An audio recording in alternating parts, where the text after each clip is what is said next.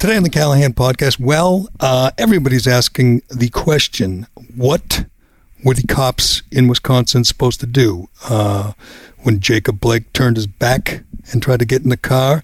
Well, we, most people don't know. They don't tell you, but we will. We're going to have a law enforcement expert on, and we're going to get into it, and we're going to tell you, give you the answer, whether you like it or not.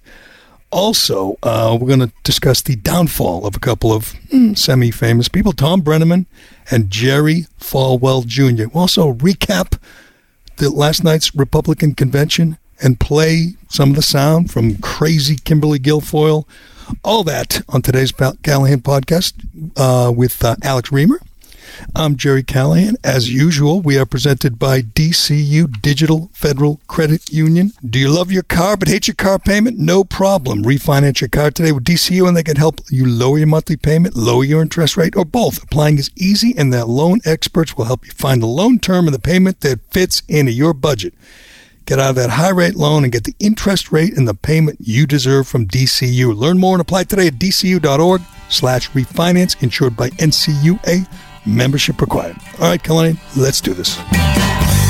This is the Gerry Callahan Podcast. All right, I have one, once again, once again, I have one question, one big question, and I have been searching for the answer for, uh, I guess it'd be like 48 hours now, and I'm I'm dead serious about this one. I know we, we goof around a lot, Alex and, and Dave, but uh, I'm dead serious about this one. I need to get an answer. We're going to have an expert on uh, today uh, we have Alex, who's not really an expert. We have Dave Cullinane here, and we have me. Nothing. And I don't know the answer to this. What were the cops in Kenosha supposed to do? Do you do? Can you uh, can you tell me what were they? I mean, I, I assume my assumption is they were supposed to tackle him or or you know somehow subdue him from behind. The cop tried a little bit. It was a half-assed kind of effort to grab him and pull him out. When that failed, he went into the car, and at that point, they have to assume he's reaching for his gun. That's my assumption. I don't know. I'm, I'm, I'm dead serious, Alex, when I say I do not know. I've looked, I've read, I, I'm, we're going to try to get an answer to that today. But what were the cops supposed to do? Who's gonna Who's gonna give us that answer? Is that going to be LeBron James? Or is that going to be a, a expert? I well, you know what? I'm, well, let's talk about LeBron and Chris Paul. And, Wait, we didn't even tell Alex we're having a guest on today. Uh, we didn't well, in our pre-show meeting. We didn't we even have, tell him. We, we've had him on before. Uh, he's a um, uh, law enforcement expert. He's served in as a, a, local cop, a national, co- uh, a federal agent. He he knows the protocol. He's the one guy I want to talk to because I don't know the protocol, and neither do.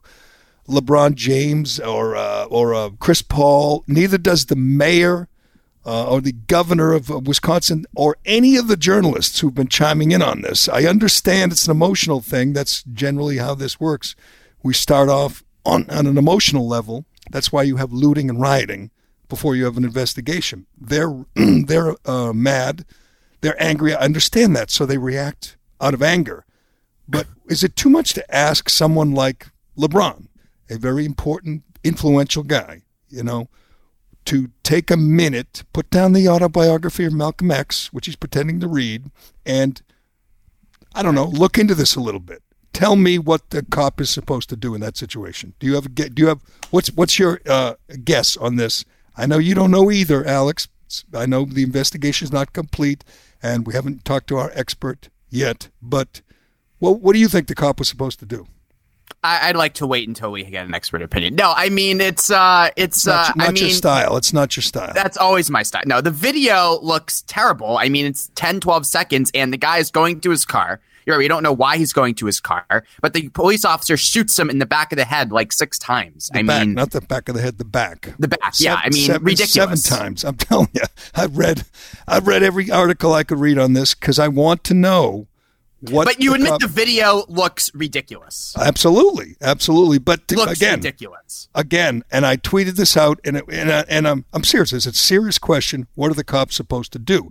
I assume, and I've had a few law enforcement people uh, respond, but most people say, uh, "You you know you suck." They're supposed they're not supposed to. Sh-. Here's what I had as a response from dozens of people on Twitter: They're not supposed to shoot him in the back okay, what are they supposed to do? Shoot him in the front? He or how about not shoot him? Okay, what if he's reaching for a gun?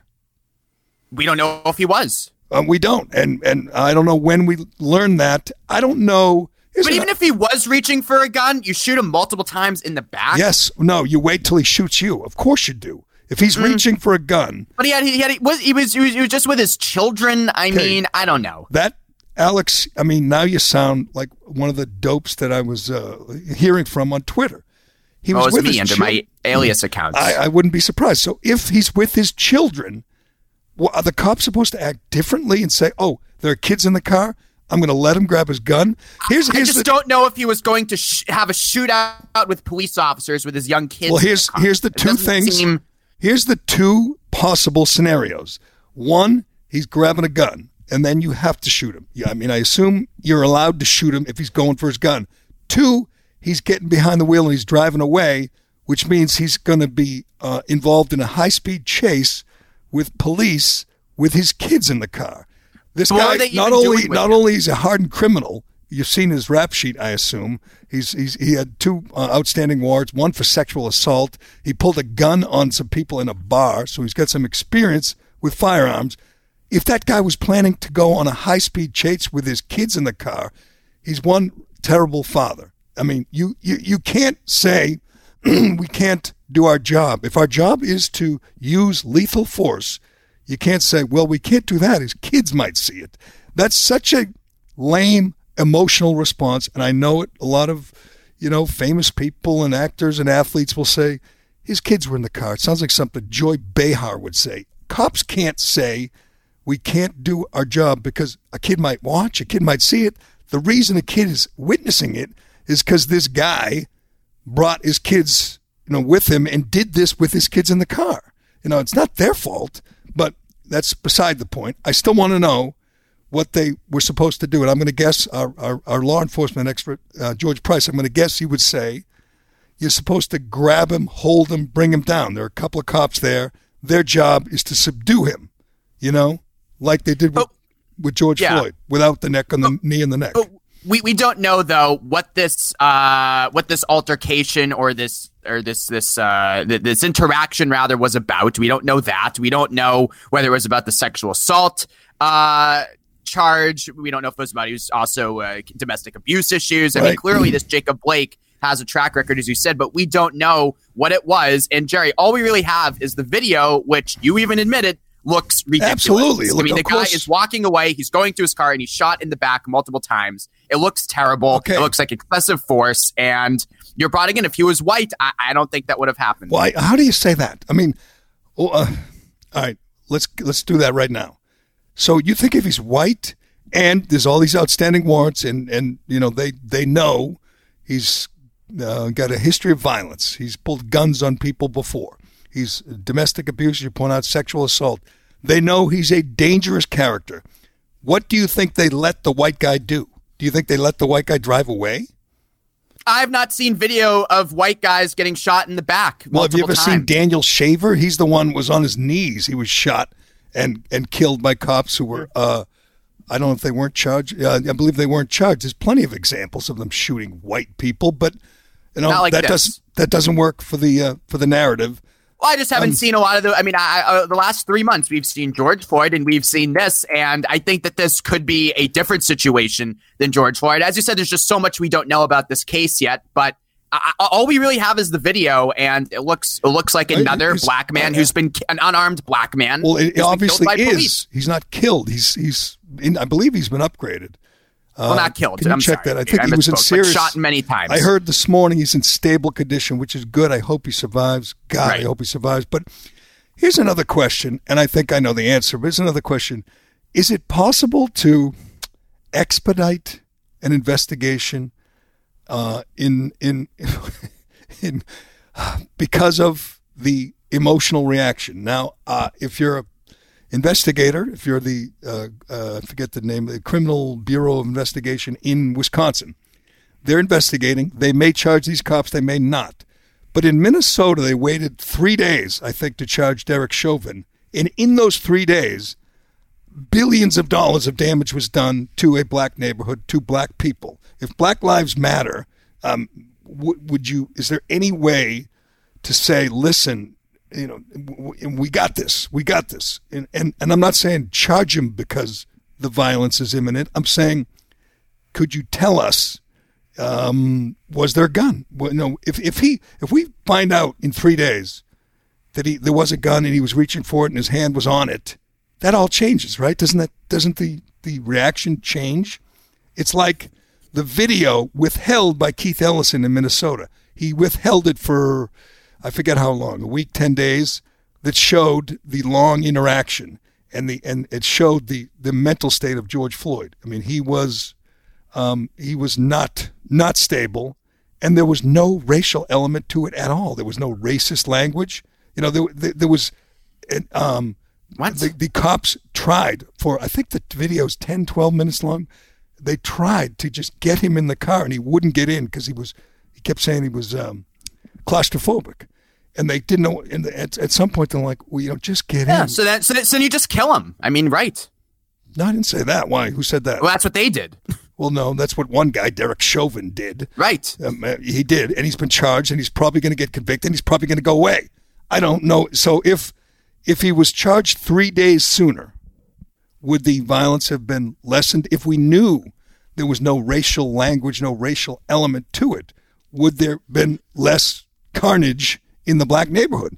I'm well, just asking. I, I know. Well, the, I, mean, I, think I, I know the answer. Think with, I think that with all these protests, and I've been saying this ever since George Floyd, you have to look at them in the context of the times in which we're living. It's not just about George Floyd or Jacob Blake now. It's about the fact that we have the coronavirus, which has disproportionately impacted black and brown communities from unemployment rates to death rates, etc. It's about communities that just feel totally ostracized from society and they're sick of authority and they're lashing out. So I think that every protest is occurring within that context as well. Well, they, I mean, they're not protests at this point; they're riots. These aren't every protests. riot. Yeah, yeah, whatever. Well, the, I mean, when you burn a car dealer, and by the way, you burn a church next to the car dealer, which it's a Unitarian church. If you haven't seen the video, it's it's it would be funny if it weren't so sad, but it's a Unitarian church with on its sign says Black Lives Matter, and the fire at the car dealer. Uh, I, I don't know if it burned down the church, but it certainly affected the church. And you see, again, destroying black businesses, black neighborhoods. It's just so counterproductive. And I don't know how to, you know, stem the, you know, the bleeding. Like, uh, you know, if, if, if they don't charge these cops, it gets worse, right? If they do charge them and they get acquitted because they followed proper protocol, then it gets worse. So the problem is you know, the, the initial problem, the emotional reaction, the outburst of violence from Black Lives Matter and others is just the beginning. I mean, if what happens if Derek Chauvin gets acquitted because George Floyd was on fentanyl and some some medical expert comes in, medical examiner comes in and says, "Yeah, he had a heart attack because of the fentanyl and the other drugs in his system," and the excuse me, and the jury acquits him. What happens then? I mean, they'll make Rodney King look like child's right. play. I agree. It'll, it's. I mean, it'll be madness. That's. I mean, I, I hope it. I mean, he he seems guilty to me. If I'm on the jury, I think I, I vote to convict. Although who knows? Who knows how these lawyers do? I mean, maybe they convince the jury like they did with Rodney King that the guy, the cop, was just doing his job. But in in Kenosha, I don't I mean right now we could learn today that the cop did what he was supposed to do. It looks terrible. You are right, Alex. It looks brutal. But if there's a gun in the car and and and cops are trained not to wait until the guy turns the gun on them and they say, "Oh no, those cops did what they were supposed to do." Are we looking at a whole new round of looting, rioting, burning? Yeah, we are. Absolutely. well, it's it's sad, and I guess we can't wait for people to get all the facts. I mean, God knows we don't generally do that. We're trying to uh, analyze the situation as soon as it happens. I mean, it's what we do. We react. Well, these are these people. Things. These are people that want to do it. They're just waiting for their opportunity, right? And situations like this, they go and capitalize on. Isn't yeah. that just the fact? I mean, and and the night was it the night? Uh, it was two nights ago. Did you see the cop get bricked? Cop gets hit in the head with a brick on video, and they are laughing. He goes down. He looks unconscious. He looks like kind of an older guy. Um, takes a brick on the head, and these kids start laughing and celebrating, going, he got bricked. He got bricked.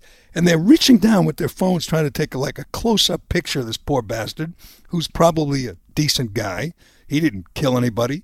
He was just out there trying to control the, the unrest. And he takes a brick in the head, and they think that's so wonderful. And they're laughing. And man, I can't imagine being a cop these days. But I, I think if you're in the news business, if you're like a new like a an, uh, an anchor or whatever these news guys or a reporter, you have to wait. I mean, you have to literally say, you know, the investigation is pending. If you're a commentator, if you're whoever, uh, Alex Reimer, if you're Us. if you're Chris Hayes or uh, you know uh, There you go. Rachel Maddow or Sean great, Hannity, great, great commentators. you're not. except Hannity. You're you're probably. I mean, you have to do this. You have to react, and you have to ask the question. You know, did the cop do what he was supposed to do? I fear, in a weird way, that he did, and they're going to say they have to assume he's got a gun. They have to assume he's reaching for a gun. He did not cooperate. Oh, hold on, hold on. Assume is not what you want to do here. I mean, you're going to shoot the guy uh, off an assumption. Well, what, what what what if he's a perp in the side of the road and he reaches in his pocket? What do cops do? They say, "Get your hands up." Yeah, get your hands out of. Yeah, right. Up. Yeah, and if right. they right. if they don't, if they Well, they don't continue- say they don't they don't shoot. They say put your hands out of your pocket and put them up. no, but if the guy says "screw you" and reaches for the pocket, they shoot him. They they have to. They do. yes. What do you think they do? Wait for him to pull a gun? Uh, what if, what if? How do they know he has a gun? They don't. That's my point. They assume he does. So they shoot. So so shoot first. Ask questions later. The in New York City when uh, Amadou, uh, I forget his name, the the gentleman that got shot 41 times that uh, Bruce Springsteen immortalized with the song 41 Shots. He was reaching for his wallet, but they assumed it was a gun. Now, was 41 shots excessive? Uh, according to Springsteen, it was. But when you say hands up, put your hands on the wheel, put your put them where I can see them, and they don't do it, the cop, I believe, has to use, you know, lethal force. He can't wait to say, "Oh, that was only a wallet." Oh, okay, because it might be a gun, right? So we don't we don't wait. We don't wait. We we talk about it, we analyze it, we ask the questions. Why can't someone like LeBron James wait? Why can't someone like Chris Paul wait? Why do they just react viscerally, see the video, and just say they're hunting hunting us in the street? It's Well, I mean, because Gerry, because I am not, we are not black, and we don't know what it's like. And when you see a picture of another black man, and uh, and again, we don't know what happened really in this video. We know that the police were still responding to some sort of domestic dispute. We don't know really any more particulars than that. Um, and when you see again, we're just going off the short video we have. It looks terrible, and there's a history of black men being hunted by police. In There is country. not. I mean, uh, no, not a recent history. And Oh, you not think history. you you Jay. you I you mean, and I we can't even ridiculous. You and I don't know. Well, we've gone over the numbers before. Alex. I know, It's- I know. It's, it's I, a feel like false, I'm just saying, but you, but why? It's I mean, a they're false asked- I mean, they- narrative. They're not hunting black guys in the street. And if that's a white guy with that criminal record, the, all those warrants, and they try to bring him in, and he reaches for a gun, they do the same thing. But you think you and I don't know what it's like to be Jacob Blake, and I would agree. Does LeBron James know what it's like to be Jacob Blake? More so than we do. Yeah. Wow. I mean, LeBron James was on the cover of Sports Illustrated when he was 16. He's been famous most of his life. Oh, Gerry, but you've, I mean, you, have you've been around long Do enough. you think cops are stories. hunting? You think cop racist cops are hunting LeBron James? I don't think, I don't think he's being hunted necessarily, what he but I think that we've, Gerry, we have heard countless stories of prominent people of color, prominent black people. And black men really getting pulled over and harassed by police. I mean, Michael Wilbon tells that story of getting pulled over in his own neighborhood. I mean, those are there are countless stories like that. It would not surprise me one bit if somebody like LeBron James has been pulled over in his life recently for driving in a nice neighborhood and I- a cop I- thinking well- that's well, suspicious. I think he felt- it I- wouldn't surprise. I, I think, think- we would have heard about it, no doubt. But Right. I'm saying that this stuff happens just because you're famous doesn't mean you are exempt from well, this think- kind of harassment. I think, I, I think you know we use the word privilege all the time, white privilege. I think I think LeBron for most of his life has been very privileged, and I think maybe he felt left out, left. You know, he, he hadn't, excuse me, lived that experience, and maybe felt left out, so he made up some nonsense about uh, racist. Well, racist graffiti on his L.A. mansion. Right, uh, because which- LeBron doesn't get enough coverage or positive coverage, so he needed to which lie. he never saw, Right. and the cops never saw because the people who's caretakers at his home removed the gra- racist graffiti before the cops arrived. Now, to me, that's very questionable, but we don't have to get into that again. I know you believe, you still believe Jussie Smollett, I think, don't you, Alex? What's wrong with him? You. You want to give George a call before we? Yeah, uh, um, yeah. um, before we get back, I want to get back to LeBron because I got a question about Oh. LeBron and his uh, his his reading material. He, he wants you to know he's very learned and well read, but I have my doubts uh, because The uh, only thing I know about LeBron is he's a triple double machine, and the Lakers. that's the uh, that's the voice of overnights on uh, CBS Yes. Radio. Alex Reimer, he's here. Dave Cullinane's here. And we're going to be joined by George Price, a very experienced uh, law enforcement expert who uh, knows more about this stuff than we do. We don't love to have guests on, as you know. Guests often are very boring, but sometimes you need them. And I swear to God, I was looking for people last night. I know the you know Fox News was. Uh, I think most news channels news were preoccupied with the convention, and we'll get to that. There were some great speakers at the Republican convention Oh, it's incredible. It's but, so but, good. But here's what you need. You need to know if these cops were following protocol. I know it looks bad, Alex. I know it looks awful. It definitely looks awful. I know he gets shot in the back. That's not. That sounds terrible. But no one can tell me what they were supposed to do. I'm telling you, I got a thousand responses from my tweets. Nobody really could tell me what they were supposed to do. Well, let's give this guy a call and see if he Let's can tell talk to us. George All right, Price. Hold on, we're calling him. All right, Hang we'll on, we give do it on the call. fly. Look at us. We're Yes. just, we're improvising We're here. just going I know you it. guys are at the Legacy Club today. Would have I joined. know you weren't invited. I'm sorry. We should Yeah, what the hell? Are you afraid of me? It's because I went to P Town this weekend. You think I have COVID? here, here we go. And I, I wanted an emotional liberal and uh, crazy emotional liberal, and you fit the bill. There as you go. always. You got George. He knows you're live. There you go. All right, George Price. Yeah, George Price. Ooh, How are you guys? good, George. How are how are you, George? As we, we've we've we've talked before, as a former police officer, police officer, a former senior special agent with the DEA, and uh, a former DA in the Middlesex uh, District Attorney's Office. I, I have one question above all others, George, and I didn't hear anyone address it for the last 48 hours. And hopefully you can answer it or at least help us out here. What were, Sure. the, what were the cops in Kenosha who shot Jacob Blake in the back? What were they supposed to do in that situation? So I watched the video, and actually another video came out this morning. I don't think it really added much color to what occurred, but um, if you watch the video um, carefully, you see you see both officers coming from the other side of the car, and they both had their guns out. Um, that only happens in a couple circumstances. One, they couldn't see the the you know the defendant's hands there. That would have been one reason.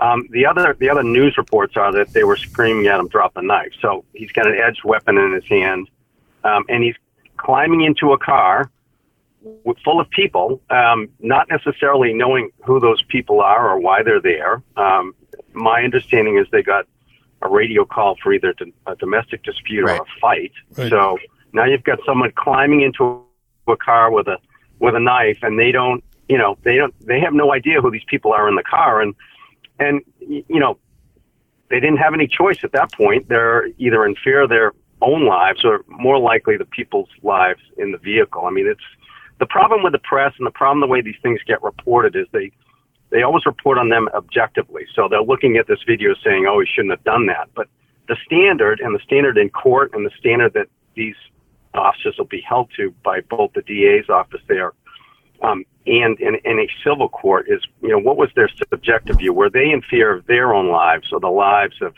of someone else? And, you know, normally you would never close that space, um, that distance of space between someone with a, an edged weapon like that. You wouldn't close in on them and grab that guy's shirt like he did. Well, I was gonna say. that tells me they did ev- they did everything they could right then to to not do that. Right, they're at the they're at the moment of last resort here, and they had to stop him.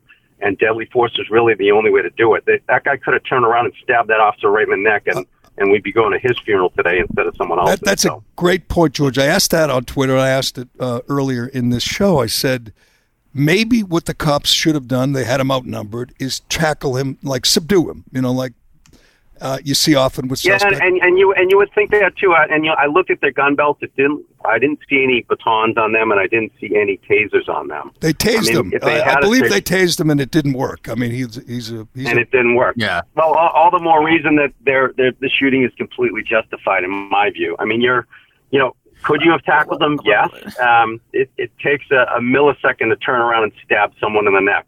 I've been in physical fights with defendants where uh, they, you know, they reach back and stab with a broken bottle, and you know, th- this stuff is. Uh, it's full of adrenaline. There's a lot of excitement in the video. You can see that, and these guys are just making the best decision they can in in a millisecond. And we get to sit here and talk about it for, for days and weeks on end. We got some politicians who, in, in that state, that governor himself condemned the shooting before the investigation had even started. Never He's- mind finished. it was despicable. You know? It was oh, despicable. George, The with, with, with, ahead, with, uh, with all due respect, George, and you obviously have been in these situations before, how can you say the shooting was justified without knowing what he was going into his car for or knowing any other details? How can you say that?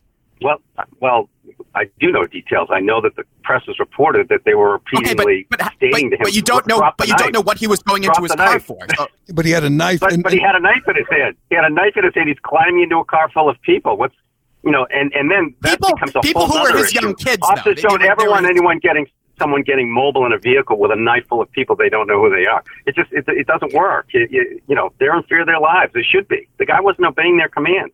Period. But George, George, do you assume those to those cops? Are they supposed to assume when he reaches in his car that he's going for a gun? Uh, we don't know yet No. whether he was or not. But are they supposed to? Is, does that matter? In other words, are they just supposed Does- to it does- assume the it- worst? it- are they, absolutely, because there's plenty of justified shootings where there's no weapon at all. But if you have someone that's not obeying commands and say they're reaching under a seat or reaching into their waistband, this is why the standard is is so important on how these officers ultimately get judged. It's subjective. It's what did they think at the time, not what we think watching the video.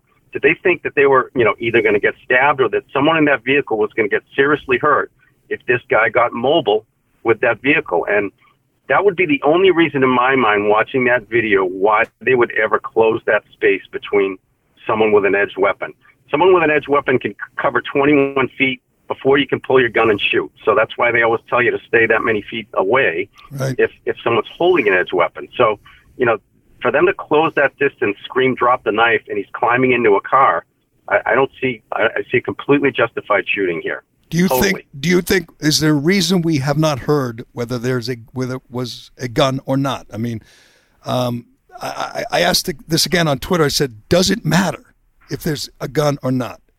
I mean, because he's It- reaching it- in the car. You know, it, depends on every every shooting is different, right? So, I mean, again, does it, it comes back to the standard of they're in fear of their own lives. Um, if you have someone that's not obeying commands and reaching into their waistband, or you know, these guys have to. They don't get to decide in three seconds. They have to decide in a quarter second: Am I going to go home today or not? Let's say he was reaching for a gun, and they, he turned around and shot them. I mean, what you know, does it matter at that point? They're, if these guys are in fear of their lives and they have to make that decision in that millisecond, it's really their decision. Do I want to go home today, or do I want to wait and see if this guy has a gun? The problem is that the guy's climbing into a car. We think with a knife. They've closed the space, and they're about to, you know, he's about to get in a vehicle full of people. For all we know, we have no idea. They had no idea who those people were in the car. and if, if his Um, if his plan well, it was, turned out it, it was his, it turned out it was his kids. yeah, um, uh, if his plan was, Yeah, but the cops don't know that. The cops don't know that when they're pulling up on the scene. They could have been the other person's kids, you know, sitting up. There was 20 people around the car at the time. They don't know whose kids those are. No one. I, I doubt that anyone stopped and said these. You know, those are his kids in there. That didn't happen. I If- didn't see that. George, if his plan was to go engage in a high speed chase to take off with the kids in the car, by the way, Yep. to take off, are they justified in using lethal force at that point? If they just think he's getting in his car to take off, Um, no, I would. I would say no. I mean, that's you know, again, they have to evaluate the situation. But I think the reason that there was a shooting there was, you know, based on everything I've seen in the press anyway. He had a knife. He wasn't dropping it. He wasn't obeying commands. He's climbing into a vehicle. You see him reaching down, right? So whether he's reaching down for either another weapon or to get in the vehicle, you know, they that, and I don't know if one officer's fired, one officer fired, or they both did. I don't know what the there was seven. are here. I know There were seven shots. So is that seven seven shots.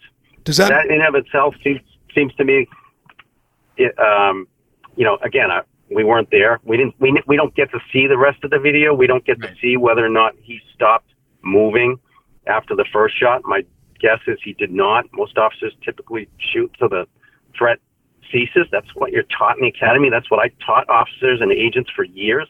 You, you shoot till the threat stopped, and you're able to, you know, completely stop the actions of, of the defendant and and or suspects. So they made those decisions. You know, we can't decide if those that was excessive or not until you see the whole video. Honestly, so you think you think if this goes to trial, if they charge these cops, you think they walk, which will be wonderful for the, you know, the people in that city because they'll just destroy businesses all over again. oh, it's incredible. It's incredible. All all before you have all the facts, and you know, white, red, yet you know, doesn't matter, yellow, green, whatever, whatever the defendant is. They they were worried about a guy with a knife, not about the color of his skin when they when they decided to pull their guns and try to get him to stop what he was doing. Period. You don't, you know, cops don't think that way. They're trying to stop an im- imminent threat. Got nothing to do with the color of anyone's skin. Do the do the cops sure. know when they're there? The cops know his rap sheet. They know this history, right? Because he's he's had experience, uh, gun Well, well, gun that's a good, that's a good question. They they, they certainly could have, um, and that and that so that that's another factor that goes into this subjective view. So if they did know it, we don't know if they knew it or not. But if they did know him, and he was known to police, and he was known to be violent, he's known to commit assaults and batteries. You know, uh, he he had domestics, I think, on his. On He, his had, he, he pulled a gun on he pulled a gun on some people in a bar. It Yeah, he one- pull, pulled a gun. So, so right there, my my threat level goes up exponentially. Um, you know, when we used to go out on the street when I worked for the federal government, our we would run the rap sheets on defendants, and everyone in a briefing got to know what the rap sheet was of the person we were going after. So we knew if they were, you know, they were a particularly high threat level. It adds to that tension as far as making the, you know, making certain decisions. If if someone's not obeying your commands and they have a history of violence, you're going to take that very differently than someone who maybe you know doesn't and is high or has got some other issue going on that they're not listening to you. But someone with a violent background that's not obeying commands, you're, you're going to treat very differently than someone if you if you didn't know that. So You've you've uh you've said a couple times, George, that you think the officers felt threatened, and thus you think that the use of this kind of force was justifiable. But and I, and I asked this question genuinely. I mean, obviously, being a police officer, being put in dangerous situations is part of the job. Um, so at what point, like, is just feeling threatened, and for your for is that is that enough to to use this kind of force, or I I guess like where does the level rise where it is then okay because you're in you know in these kind of situations all the time, I imagine. Well, you I mean, you're, the officers are going to be the ones that have to articulate that, right? That that Right. they were in fear of their lives or the lives of someone else. And it's and again, every incident, every use of force is different. Um, you know, if you've got someone sitting, you know, somewhere in a building or a hotel shooting a machine gun out into a crowd, it's not really that difficult to figure out that it's okay Right. to shoot this guy. Situations like this, uh, are- are a little different, and that's why the subjectivity is so important. And frankly, so disturbing when you watch the press that they leave that analysis completely out of the picture. Um, that's why we should always wait till these investigations are completed before anyone rushes to judgment. And you know, we've got cities burning now without knowing all the facts, and it's just to me, it's just abhorrent that that we're not giving um, these guys the same constitutional rights that every defendant has on the street. We shouldn't be judging them. They have an absolute, you know, um, uh, presumption of, of innocence and that they did the right thing. Let them do their investigation, you know, and then we'll figure out what happens from there. But Well, to I- jump to conclusions is our world is nuts As, right now. we all know what uh, what Derek Chauvin should have done in Minneapolis. He should have taken his knee off George Floyd's neck. I just don't know what Yep. these guys in Kenosha were supposed to do. But George, I really appreciate it. What we needed was someone like you to clear this up. You've answered more questions in the last 10 minutes that I've heard uh, any of these talking heads and cable TV do in the last 48 hours. So we appreciate Awesome. it. Good. Thanks. Good You talking it, to you, George. Have a great day. You too. Thanks. That is Take George Price, former cop, former uh, special agent for the DEA, and a guy who trained police, who knows the protocol All right, today's show brought to you by Flagship Wealth. Go to flagshipwealth.com slash retirement. Dave, I'm here with you again. People loved that I was picking on you last ad, so we're doing this again. Let's do it. All right, so a lot of people have requested the guide. We're in the 700s, which is unbelievable. If you haven't got it, get your hands on it. But so many of you had, so now I think it's step two, right? What should people do now that they've read it? What do they do next? Dave, they've got to act. You know, we just had the best July in over 10 years. The market is priced to perfection. Uh, if you heard about the elections coming up, I've heard about this. Congress oh, oh, you're is- trying you're trying to go back and forth right Yes, now. and Okay. Congress is looking at you now. screwing up where it comes to the stimulus package right now. We tell you within this booklet where the market's going and how we're going to get there. So it's important. You've got it. Act on it. act on it. That's what you got to do. So go to flagshipwealth.com slash retirement. Get your hands on it if you haven't. If you have, act on it. Whether that's call Dave, whether that's do more research for yourself, whatever you're going to do, take the advice that's in the guide. Does that make sense? Take control of your retirement before the market does it for you, Dave. Ooh, that sounded good. Have you said that before? We're going to use that, I think. Yeah, I think you should keep that one. Flagshipwealth.com slash retirement. Flagshipwealth.com slash retirement. Securities and advisory services offered through LPL Financial, a registered investment advisor, member FINRA, SIPC. I'm telling you, Alex, that doesn't bring me any any joy to say these cops were just doing their job and following the protocols, because that's not going to. That's not going to work. That's not going to satisfy the mob. It is heartbreaking if you haven't seen the videos. I I, I implore people every day to, to check out the videos in Portland and Seattle before this, but now in Kenosha there was a whole new round of rioting, of uh, looting, of burning, of uh, you know just insanity. Uh, there's a couple of videos. One one uh, Black Lives Matter rioter pulling a gun on a on a cameraman. It's it's scary. This is Kenosha, Wisconsin. I hadn't even heard of the friggin' place till two days ago. A city of hundred thousand.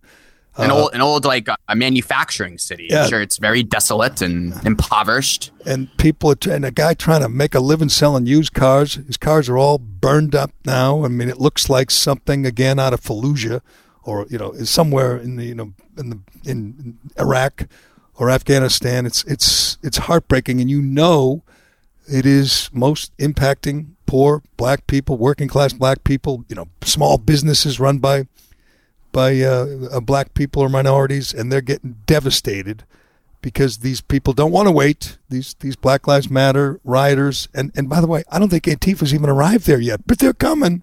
They're Good. coming. Well, I'm, I'm going up to Kenosha soon, so I'll let you know how that goes. Um, and the you, o- you know what the problem is, Alex? It's close to Chicago, so they can just all those Chicago-based, you know, rioters and looters say, can say, "Let's go. We're going to Kenosha." And uh, I mean, I don't know if there's any uh, Omega watch shops in uh, in Kenosha like there were in, Ch- that there was in Chicago, but they'll they'll make do. They'll make do with what they can. If you haven't seen the video, they are trashing all kinds of small businesses the last couple nights. And once they um, clear these guys, exonerate these cops, which I fear they will, it's going to get worse. Uh, the one thing I would just say to George, and I asked him this once, is he said many times that he doesn't like the rush to judgment. He's doing the same thing. I mean, Yep. he's saying that he thinks the shooting is justifiable without knowing what he was reaching in the car for, the exact the exact specifics behind this. But hold on, uh, Alex. you know, hold on, th- Alex. this- Hold on. He's an expert. That's why we had him on. He trains cops, and I just want to know what the protocol is. Oh, I no, don't right, think. right, right. But but but but to say that the shooting is justifiable without knowing really anything besides the video is also rushing to judgment. I mean, No question, The same no question, That, but- that I'm doing. But I asked the question, and I think I know the answer is it doesn't matter if there's a gun there. If they think he's reaching for a gun, they can't wait to see it. It'll be pointed at their face. And when I asked you earlier, the question is could they have tackled him? Two guys. And the answer is they could have, but he might have stabbed him in the throat because he had a knife. Uh, I'm telling you, My screen was dirty. I'm telling you, this is this is not gonna this is not gonna go well. And here's the thing that'll drive me nuts: is he, he's right, George is right. The friggin' governor condemning the cops before he had any facts at all. Took one look at the video, and you know what he did? He inspired the mob to go out and riot and loot. These Democrat politicians are part of the problem. They are they're co-conspirators in this madness. We learned yesterday or two days ago Who could, who could condemn it enough to stop any of this stuff in the moment? Like, who, uh, who's I- going to do it? You know what you got to do? You you got to defend the cop. If the cop's in the right, you don't immediately side with the mob. We learned two days ago that the mayor of Portland, Ted Wheeler, ordered it was confirmed. I believe this. Uh, there was a report uh, where uh, he was either on tape or he was confirmed uh, um, saying, "Stand down," telling the cops not to try to stop Antifa for burning the friggin' city. These Democrats have lost their minds. That's why you're going to hear a lot about this. That's why you heard about it last night at the Republican convention. You'll hear for the next three days. This is the winning. This is the card that uh, Trump has to play. This is the winning hand. We are for law and order. They are with Antifa and Black Lives Matter. That's has to keep it that simple, and he has to repeat it over and over again. That's what matters. You know, he's he'll be bragging about you know building a wall or moving an embassy in Jerusalem. That doesn't matter. What matters is, you know, Biden's with Antifa and Black Lives Matter. We're with the cops. That's how he wins Middle America. Wisconsin is a very important state. Do you want to be with the guys who burnt the car dealer down and hit the cop with the brick? You want to be with them, or do you want to be with uh, Law and Order? Simple. I, I, think Middle America is probably more concerned with uh, staying in their homes, getting back to work, uh, being able to go outside.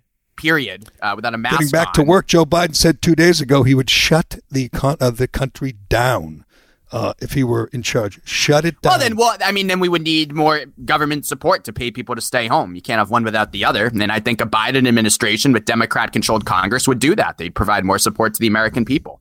You know, um, people like people like you, Alex. People like uh, you know ESPN. Every everybody on ESPN. They love LeBron James and Chris Paul and uh, you know whoever else. Any athlete who will speak up uh, they love Colin Kaepernick, even though he doesn't speak up. But whatever, he kneels. He hates America. He hates cops, so they like that.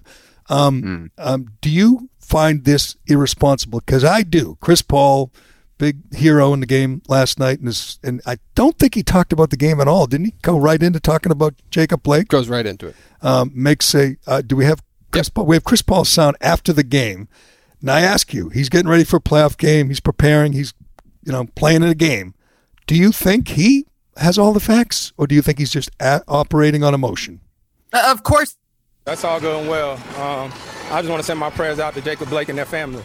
You know, the things that, you know, we decided to come down here to play for, and we said we're going to speak on the social injustice and the things that continue to happen, um, you know, to our people. it's not right. It's not right. So the win is good, you know, but voting is real.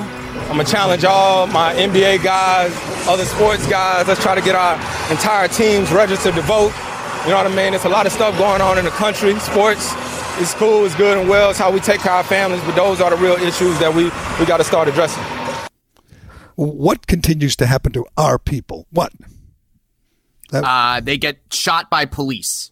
Okay. Does it matter if George Price is correct and it was justified? Eh, does that matter to Chris Paul? Well, I'm sure it maybe would, but I mean, Chris Paul, I'm sure it would, sure. But Chris Paul is speaking on emotion like we all are at this point. I mean, what's the issue well, with trying, that? He has, he has a huge platform and he's speaking his mind. What, I'm, I'm, trying uh, not to put it that way. I'm trying not to, and I think, I think we've advanced the uh, conversation.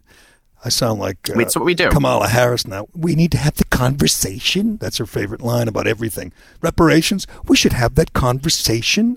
Um, but it everything changes, Alex, if they come out and say, not, it won't affect the Black Lives Matter rioters, but it'll affect the media. It'll affect people like you and me if they come out today and say, sorry, folks, that was justified. They did their job.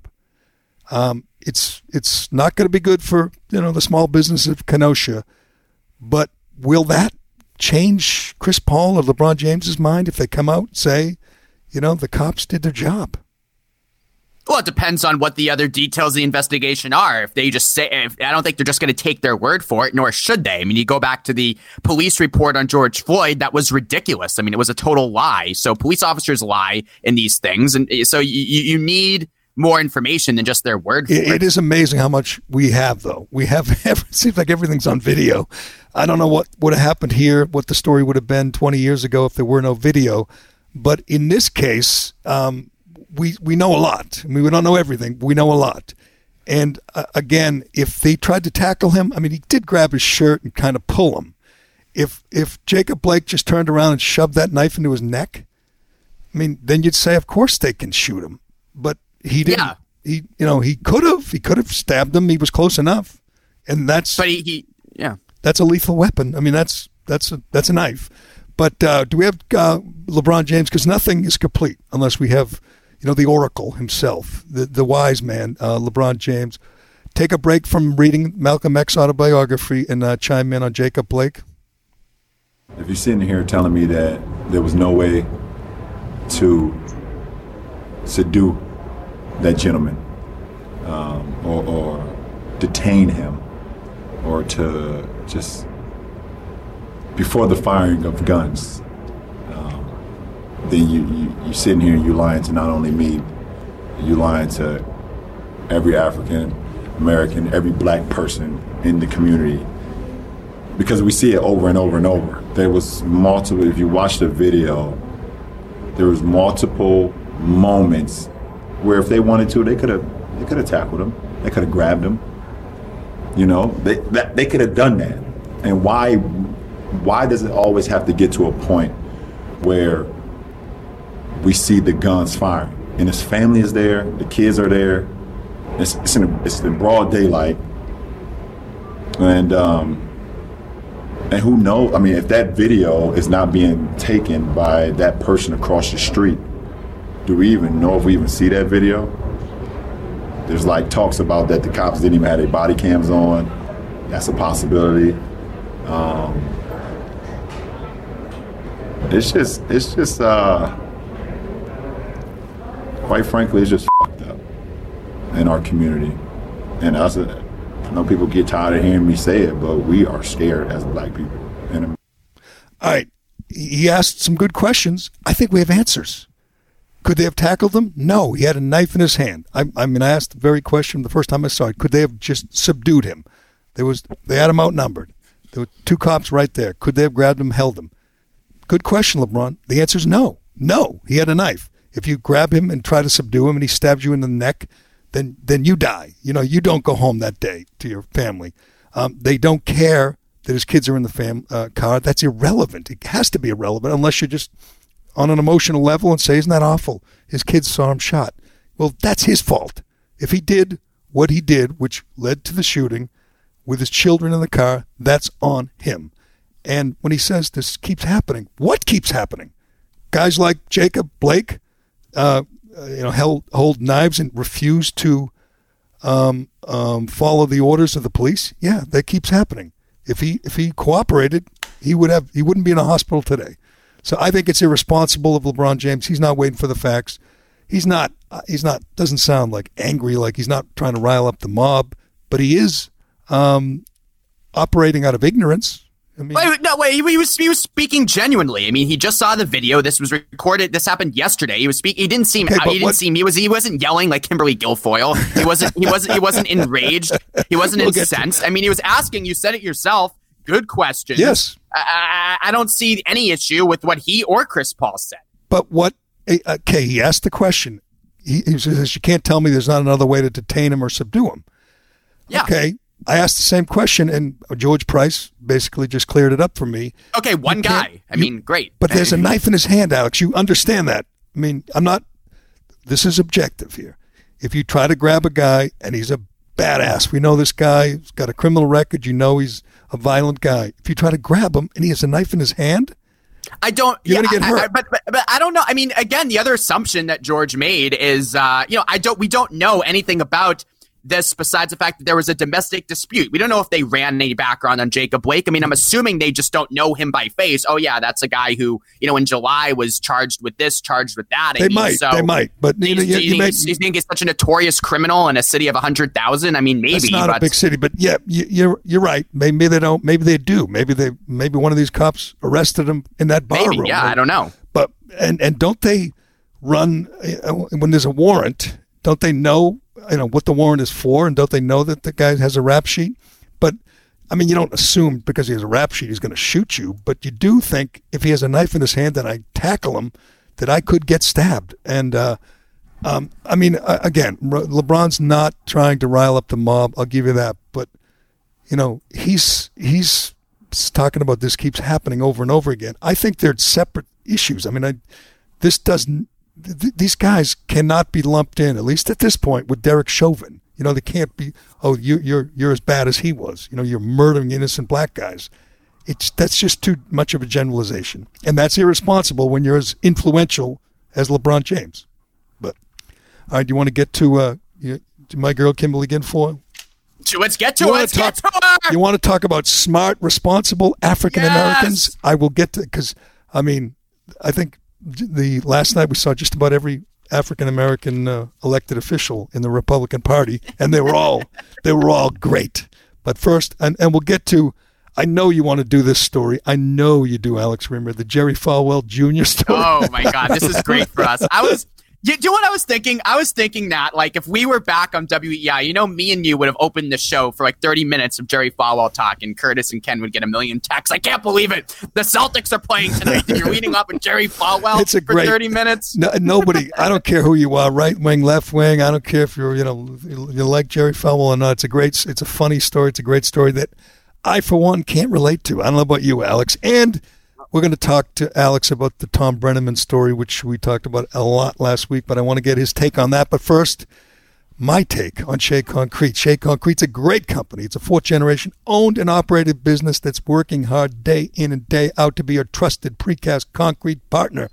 Shea's a local company, but they're all over New England. They have four state of the art manufacturing facilities, probably have one near you. And let's not forget, they're hiring. Great place to work if you're looking for a job. If you're a contractor, let me tell you some of the products Shea can deliver to your job site ready for installation. Water and wastewater products, barriers and bollards, stairs and bulkheads, electrical and communication products. The list goes on and on. It's not just, you know, precast. They do lots of things.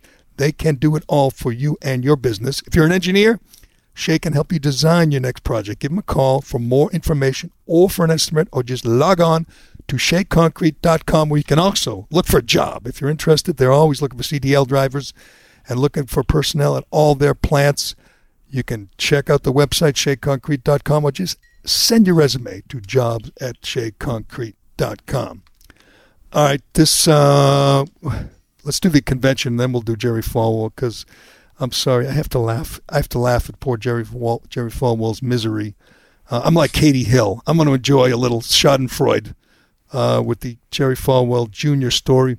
I think I know I'm totally objective on this, totally down the middle. So far, one night in, the Republican convention is a thousand times better than the Democrat convention. It's better produced. It's better choreographed. I mean, it looks more creative. It feels more live, even though it's not necessarily live. A lot of energy and stuff like what Trump did in the middle, where he brought a bunch of people who were former hostages and he freed them and he just sat with them in the Oval Office and they all sat there and said, You're the greatest, Mr. President. You saved me. I mean, it's just simple. I can't believe you don't think this is entirely a Donald Trump production. Like, I think top to bottom, I think he wrote the script to this Do you? entire thing. But I mean, he I- can't really write, so I don't know if he did Yeah, I don't that. picture but, he, him but, he, but he definitely has planned it out. I think. I mean, it is um, more you know flamboyant uh, than the Democrats, and what they're going to do is just hammer away at this theme. Like the Democrats are pessimistic and they think we're all doomed, and they they, they portray uh, America as you know a, a terrible place built on slavery and all that, and systemic racism and everything else. And the Democrats sit there, and I mean the Republicans sit there and they bring out that wonderful Kim Classic, Classic Klacik, whatever from Baltimore Oh, right. who did that spectacular TV commercial. She's running for Congress. She's running for Elijah Cummings' seat. They had Tim Scott, uh, African American senator, who had the line of the night. I don't know if you have it, Dave, but talking about his life going from cotton to Congress, Congress, in one yes, lifetime. yes. Can we hear Very from nice. Tim Scott? Yeah, yeah. if a white person was coming. He suffered the indignity of being forced out of school as a third grader to pick cotton, and he never learned to read or write.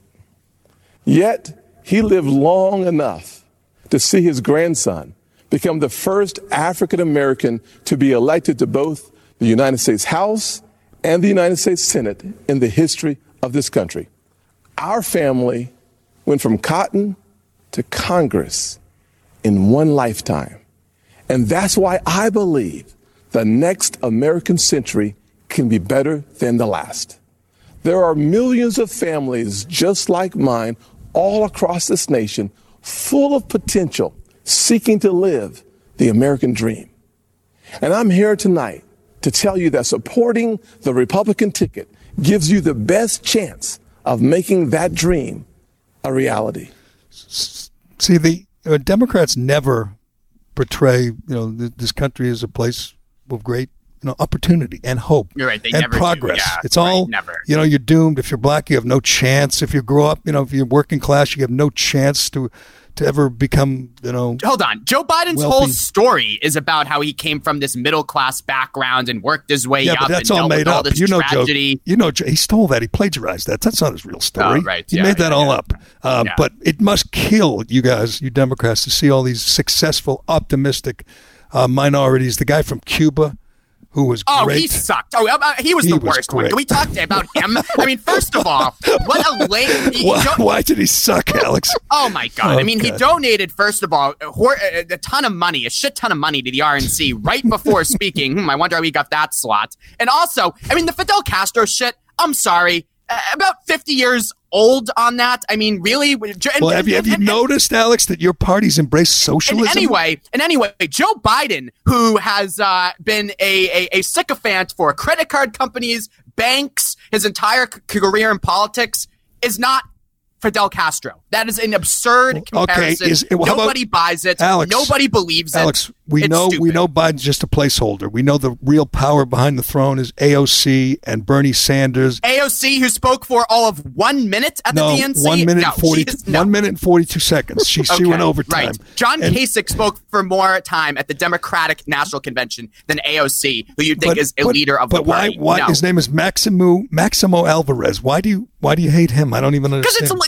because because that speech could have been written in 1972. It could have been written in 1982, again, again. 1992. I mean, it's old shit, and nobody Alex, believes it's not old shit when AOC and Bernie Sanders are now the powers in your But party. AOC, They- who again spoke for one minute, and Bernie Sanders, Okay. who spoke for on Monday night, we already three days we before know, the president. And, and, and the, the, Democratic bragged, Party. They, have bragged that they've dragged Biden to the left. They've embraced Yeah, socialism, right. and this is a guy who knows real socialism, and he's telling you, No, Fidel Castro you. is not socialist. Germany is socialist. Uh, oh, the Scandinavia is socialist. Okay, Cuba is, we were was, was a so well. communist We were doing so well, and Alex has to go. Let me play. The, let me play this guy. This was pretty good. Hold Uh, on. he was he's- excellent. My name is Maximo Alvarez.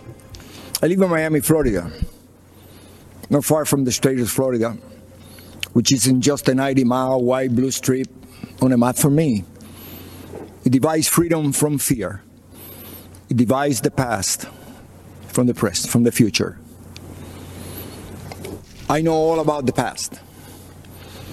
I'll never forget my own. My family has fled totalitarianism and communism more than once. First, my dad from Spain, then from Cuba. But my families don't run away. By the grace of God, I live the American dream. The greatest blessing I ever had. My dad, only had a sixth grade education, told me, Don't lose this place. You'll never be as long as me. I'm speaking to you today because my family is done abandoning what we rightfully earned. There's no place to hide. I'm speaking to you today because President Trump may not always be politically correct. He's, in fact, a successful businessman, not your average career politician. Our president is just another family man, a friend, and most important, our elected commander in chief. Point. All right, I got- okay, so I got so, I, so, tingles if up I, my so I have spine. three lies there. First of all, great. the lie that he's a successful businessman, wrong. Uh, the lie that he is a, a family man, Jerry. I mean, I mean, family man. Donald me? Trump. Really? His whole I family's mean, speaking his convention. I think Right. Barron's speaking tonight. They're going to bring back like uh, what's her name? Marla Maples will probably speak. Tiffany's going to speak tonight, which is a little. I'm weird, excited for that. A little strange, but uh, that guy was great. I got little tingles up my spine. Uh, Andrew uh, Pollock, whose daughter Meadow was murdered in the Parkland shooting, was spectacular. Nobody sounds like a real person like Andrew Pollock.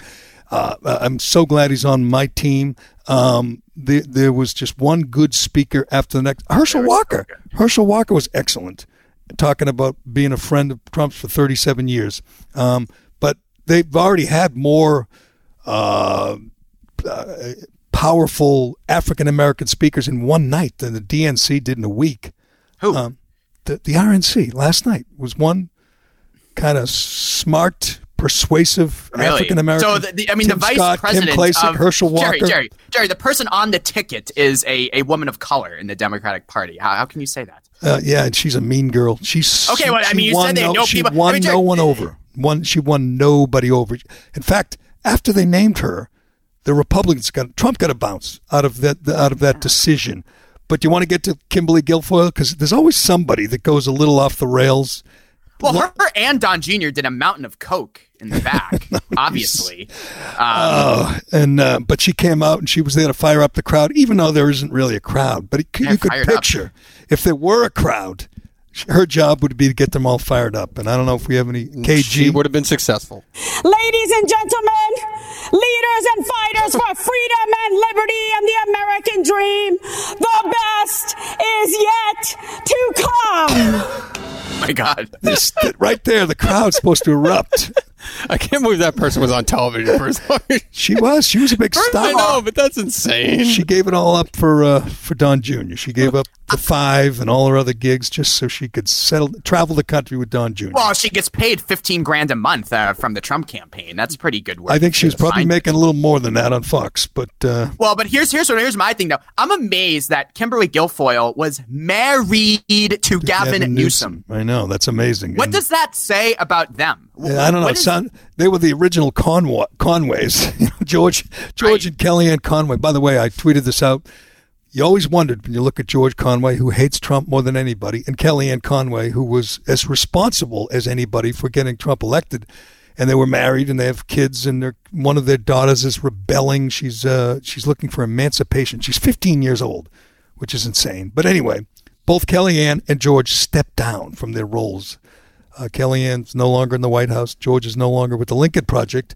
And you always wondered, how does that marriage work? And we got our answer. It doesn't. It doesn't. Doesn't work. You know, and, No. and, I'm and that's not just like political disagreement. That's literally like both Oh, ends yeah. of the spectrum. I know. That They- is they that- both- And that, that's and crazy. that, that seems to be a really sad situation. I Yeah. mean, their daughter is tweeting at she's 15. You know, it's that, that seems like a really sad. You know, you, it, she shouldn't be involved. We shouldn't be writing stories about their 15 year olds' tweets or their TikTok video. But uh, no, it's, I it's thought it was a I thought it was a great first night. They had like national anthem, pledge allegiance, a prayer, Yeah. a prayer from uh, some uh, priest in New York. All those good red blooded American things. Hopefully, Lee Greenwood makes an appearance uh, at some point. Maybe Ted Nugent. but but I'm I'm sorry. I'm I'm into it. I watched all the Democrat stuff, and it just feels so important. We've heard it many many times in our lifetimes that it's the most important election ever. And it feels like is. legit this time. Does not feel legit. We have two very different visions of America. You get the dark vision of Joe Biden and Kamala Harris Oh, saying yeah, we're all so dark. doomed. We're all going to die. You know, everyone's racist. Uh, Well, everyone is dying. not everybody. Not everyone. You're right. Only 170,000 plus. Uh, only really old people and really fat people at this point. Well, that's, But a, that's a lot of the country, Jared. That's true. There's a lot of Trump supporters, too, by the I, way. I saw the death rate of uh, I forget what country it was. Was it uh, European? Or maybe it was Japan against ours, and, and ours is higher. And it's just simple. It says we have a lot more obese people, and uh, right. You well, think which is, well, well, which is why, I mean, to be honest, that is the best way, or one of the best ways to combat COVID, to actually be in shape. Which is why why why are Republicans so up. against healthy food? Like that was the big knock against Michelle Obama that she wanted people to be healthy. Because they took the garbage she forced on them in schools and they threw it away, and then they went to Wendy's. It didn't work. You can't. Okay, make a- but if- but if you eat can't make a sixteen-year-old eat carrot sticks for lunch.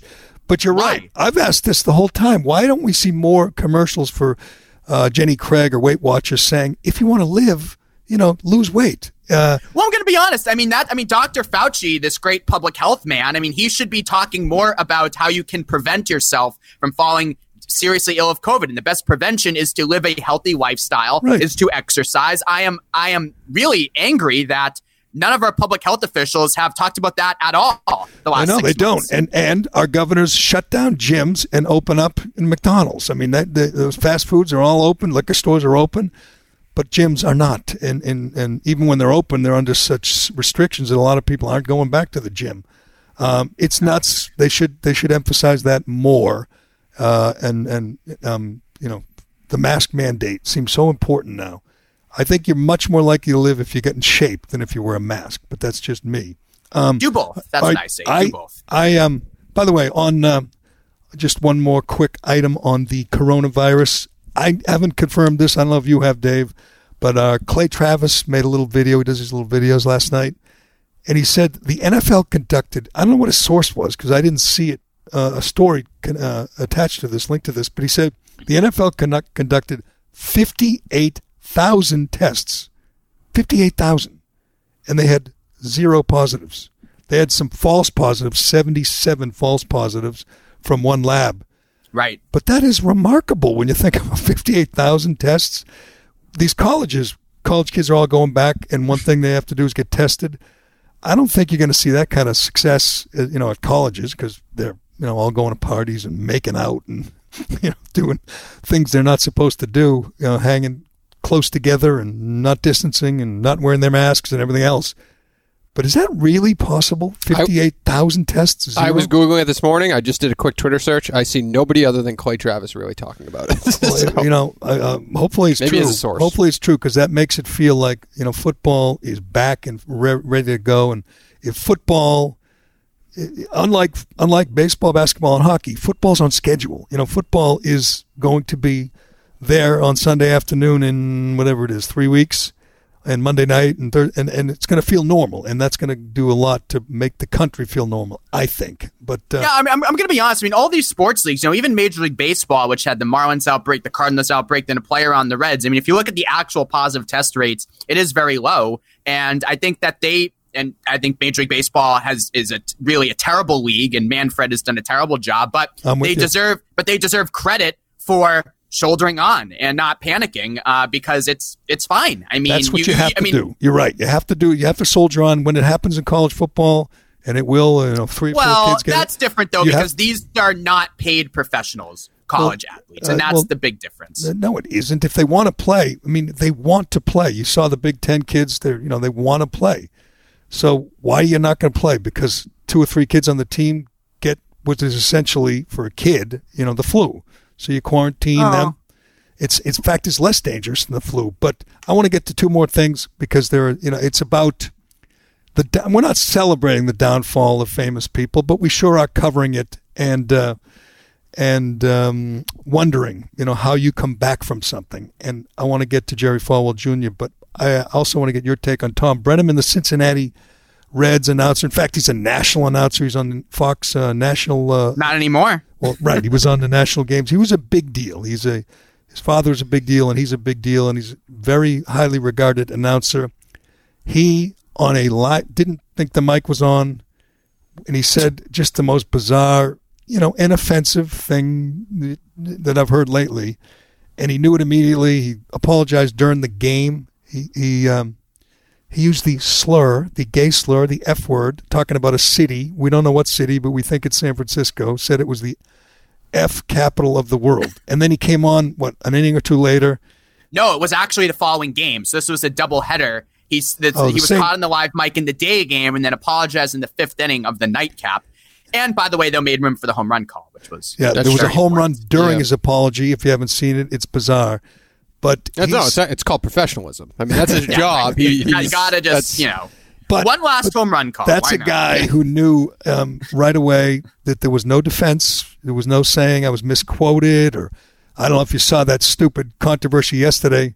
I actually was going back and forth with Rex Chapman on Twitter, which was which was odd. But when the uh, Lincoln. Lincoln Project tweeted out that somebody yelled at Trump's speech, somebody yelled out uh, "monkey" when he started talking about Obama.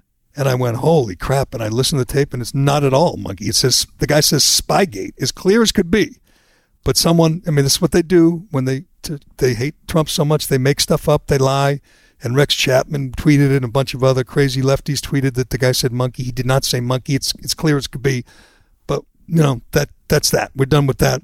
On this, Alex, does Thom Brennaman? Do you forgive him first of all, and do you, or I should say, accept his apology? And do you think he survives? Um, do I forgive him? uh, That's I don't mean that. That's a forgiveness is what stupid question. That's a stupid question. Um, no, I mean it's uh, it's I have to wait and see. You know, I don't think that. I am not in favor of just, as my good friend Steve Buckley wrote, and we wrote it out sports, I'm not in favor of just immediately firing Thom Brennaman because I don't think that's effective. I mean, obviously he he he said a terrible thing. I think that he says this kind of stuff regularly because he said it with such impunity. Um, but let's see him put in the work. I mean, there are examples of people in sports. Chris Culliver, if you remember, was that cornerback for the 49ers years ago who said before the Super Bowl, like he would never shower with a gay person or something. Remember that? It was a pretty big story. And he's actually turned it around and become an advocate to the community. The best example of this is uh, Tim Hardaway, who said very disparaging things about gay people and then has become a great ally Has he? later in his life. Yeah. So, I mean, there is the, the goal here Then should there's always me. be Don't forget about education, me. you know? I'm I'm like you know promoting, advancing Alex at every chance I get. You know, people find that surprising because lots of liberals hate you, but I don't. I like you, so I give me yeah, some Gerry. credit. Yeah, Gerry's a great ally as well. I mean, he wore a hazmat suit when he first met me, and now, uh, now we're. But I will down say, to I will virtual say, meetings. I will say on the record that I don't want to shower with you. Okay, so I don't That's know. fine. Does that make me homophobic? I don't want to, but I don't. I'm not sure he survives because, like I said, there's no defense. It even, you know, even we've been in rooms with guys and you know, uh, whatever politically incorrect guys in locker rooms and you know bars and everything. You don't hear people talk like that anymore. Talk like he talked on that mic. I, I, I was telling one of my friends this over the weekend, and he accused me of living in a bubble. And I said, "Well, you do too." I have not. If someone just said that word just casually and like casually in conversation to me in a derogatory, I would be floored. I couldn't tell you the last time I heard someone say that. I'm I'm with you. They used to when I was a kid. It was just Yeah, a I mean, playground same. playground I've thing. used it. It didn't in, mean in high school. In high school, I used it all the time. I mean, it was just part of the vernacular. Unfortunately, And uh, like I said, it, you don't hear it anymore. He sounded like he was, you know, back in the '80s, and I don't know how you re- recover from that. You know, maybe he will. Hell, Nick Cannon still has a job, and Nick Cannon said the single most offensive thing I've ever heard a celebrity say on on anything, on on on a podcast or on TV or radio, and he's still working. And he's got people defending him, and he said white people are savages, like close to animals. Yeah, but he that that was part of like uh he, he was at least trying to back up like he was Oh, actually hold, try- hold, hold on, Dave Cullen. No, no, no. Hold on. No, no, no, no. I'm not defending the stance. I'm just saying he was on a podcast talking about it from a societal type issue. It, it was a conversation. This is literally like he's he's making a joke. He uses that word in his daily life often. Yes. Did you see Like, that's- another, another announcer got caught typing the N word, and when he meant to type nuggets, a Den- with guys from Denver, right? The guy, uh, this new guy. Yeah, I forget his Um, name. Yeah. And he was tweeting about the nuggets, and this is the second guy in a week who tweeted the N word instead of nuggets, and he was taken off the air, I believe, and he just said, "I typed the wrong word." I mean, I I don't know how you like fire a guy for that if he's legitimately you- you- typing. Because who would ever type that on purpose? You can never do that. I, I, I would say though, just last thing on Brennaman, like I just, I- I'm more interested in education and also diversity. Like the Cincinnati Reds now should make an effort to maybe hire an LGBT person as part of their broadcast team, or let's get some representation here as well. Just immediately firing the guy who says the bad word is not the answer. The only thing it does is put somebody out of a job. That's not the way we move forward. And, you know, if Thom Brennaman had a record of saying homophobic things on live mics, then my opinion would be different. But, you know, know, like it was- immediately firing is not the is not the It'd be different if he had a record like you know Joy Reid has a record, but you know No, right, she sure, is yeah. not. She doesn't have to pay any price. Um, anyway, um, I know you're not enjoying the found, downfall of uh, Thom Brennaman, but, but you are enjoying the downfall of Jerry Falwell Jr. And I have to say, I laughed out loud reading this because it's came out. It was like trickling out. His wife had an affair with the pool boy, and the pool. I mean, at some point, if you're having an affair with the pool boy, don't you have to think that eventually he's going to talk about it? I mean, do you trust the pool boy to keep it between you? Well, this has been going on for a couple years. There was Six a story years. a couple years ago. We found out about the business arrangement with the hostel in South Beach, and, then you're like, well, this is a little strange. And so, I mean, I think we kind of knew that something was going on, but I mean, we got it all yesterday. So is it he's- is it technically a fair if you like to watch it? I, I mean, that, I- that, I- that is. I mean, I'd I, say that's a. I mean, the new the new trend going around. We've reported on the story. They might have been a thruple this entire time. I know, It but we didn't know about which it. Katie Hill, you know, she resigned, but she defends it. People defend her. It's her personal life and all that, even though she was having an affair with an underling. This is. a well, right. Well, that's the issue with Katie Hill was with a staffer. I mean, you know. Yes, and you know, but Jerry Falwell's got a long history. I mean, you can't. There's a strict code at Liberty University. You can't have sex with you know anybody. You can't even have sex with yourself. They have rules against everything. And he is, if you missed the story, his wife had an affair with the pool boy, and the entire time, I believe six years, he liked to watch. Now I've seen this on, you know, an occasional adult film that I've stumbled across accidentally. Yeah, ac- yeah. And I mm-hmm. can't relate to it at mm-hmm. all. I'm sorry. There's mm-hmm. things on there I say that looks like fun, but this isn't one of them. To just sit there You've never been in, you've never been into voyeurism.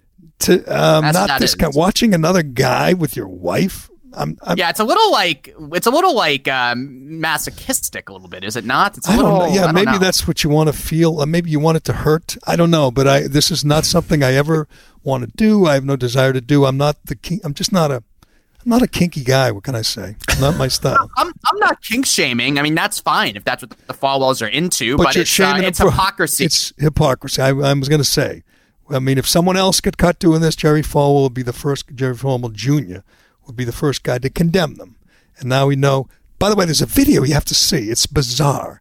He's doing this weightlifting, weird weightlifting thing, pelvic thrusts. He's got a barbell across his um, thighs. He's back on a bench and he's doing these pelvic thrusts. And two girls, like teenage girls, stand on the bar. I, I I know it sounds confusing. Google it, look it up. It's weird and it's bizarre.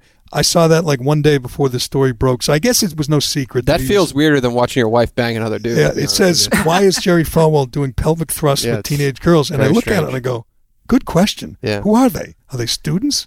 But um, I think a lot of people were not surprised that Gerald Falwell has a little bit of a dark side. By the way, he says he's not uh, quitting. They said they're removing him as president of Liberty University. He says he's not quitting. So the fun has just begun for uh, Jerry Falwell Jr. and the folks at Liberty University. Um, I saw a story on the on the football team and how they will be how they will react to Jerry Falwell's downfall at Liberty University. But anyway, anyway, we'll see what happens today. We'll see what happens. Um, I know Kenosha is still burning, um, and I know that'll be a big part of the um, of the RNC tonight. Tiffany, don't forget Tiffany Trump speaking tonight. Don't want to miss that. I'm ready. Yeah, I'm ready. I'm excited, excited. to see what he has to say. I'm, I'm excited. I don't think she she's not not the black sheep of the family, but she's not involved in everything like Ivanka and Jared and Don Jr. Um, good luck to her. I'll be watching, and uh, good luck to the good people of Kenosha, Wisconsin. Thanks to George Price for joining us. He's the, our uh, law enforcement expert, and thanks to Alex Reimer, and thanks to Shea Concrete and Allied Paving and DCU and all our wonderful sponsors and supporters. You can support us by supporting them. We really appreciate it.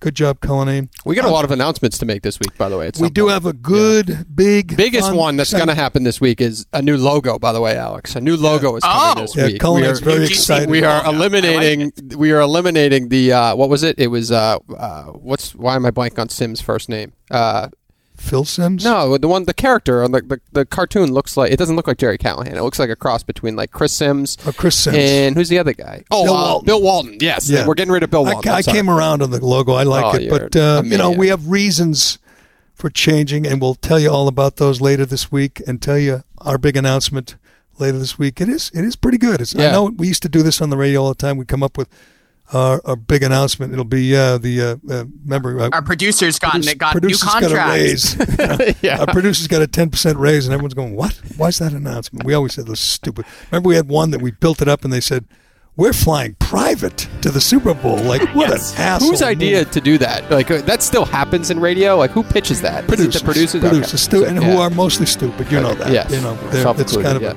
a trait Yep. in producers. Yes. But uh, I'm Gerry Callahan. This is the Callahan Podcast, and we will do it again tomorrow.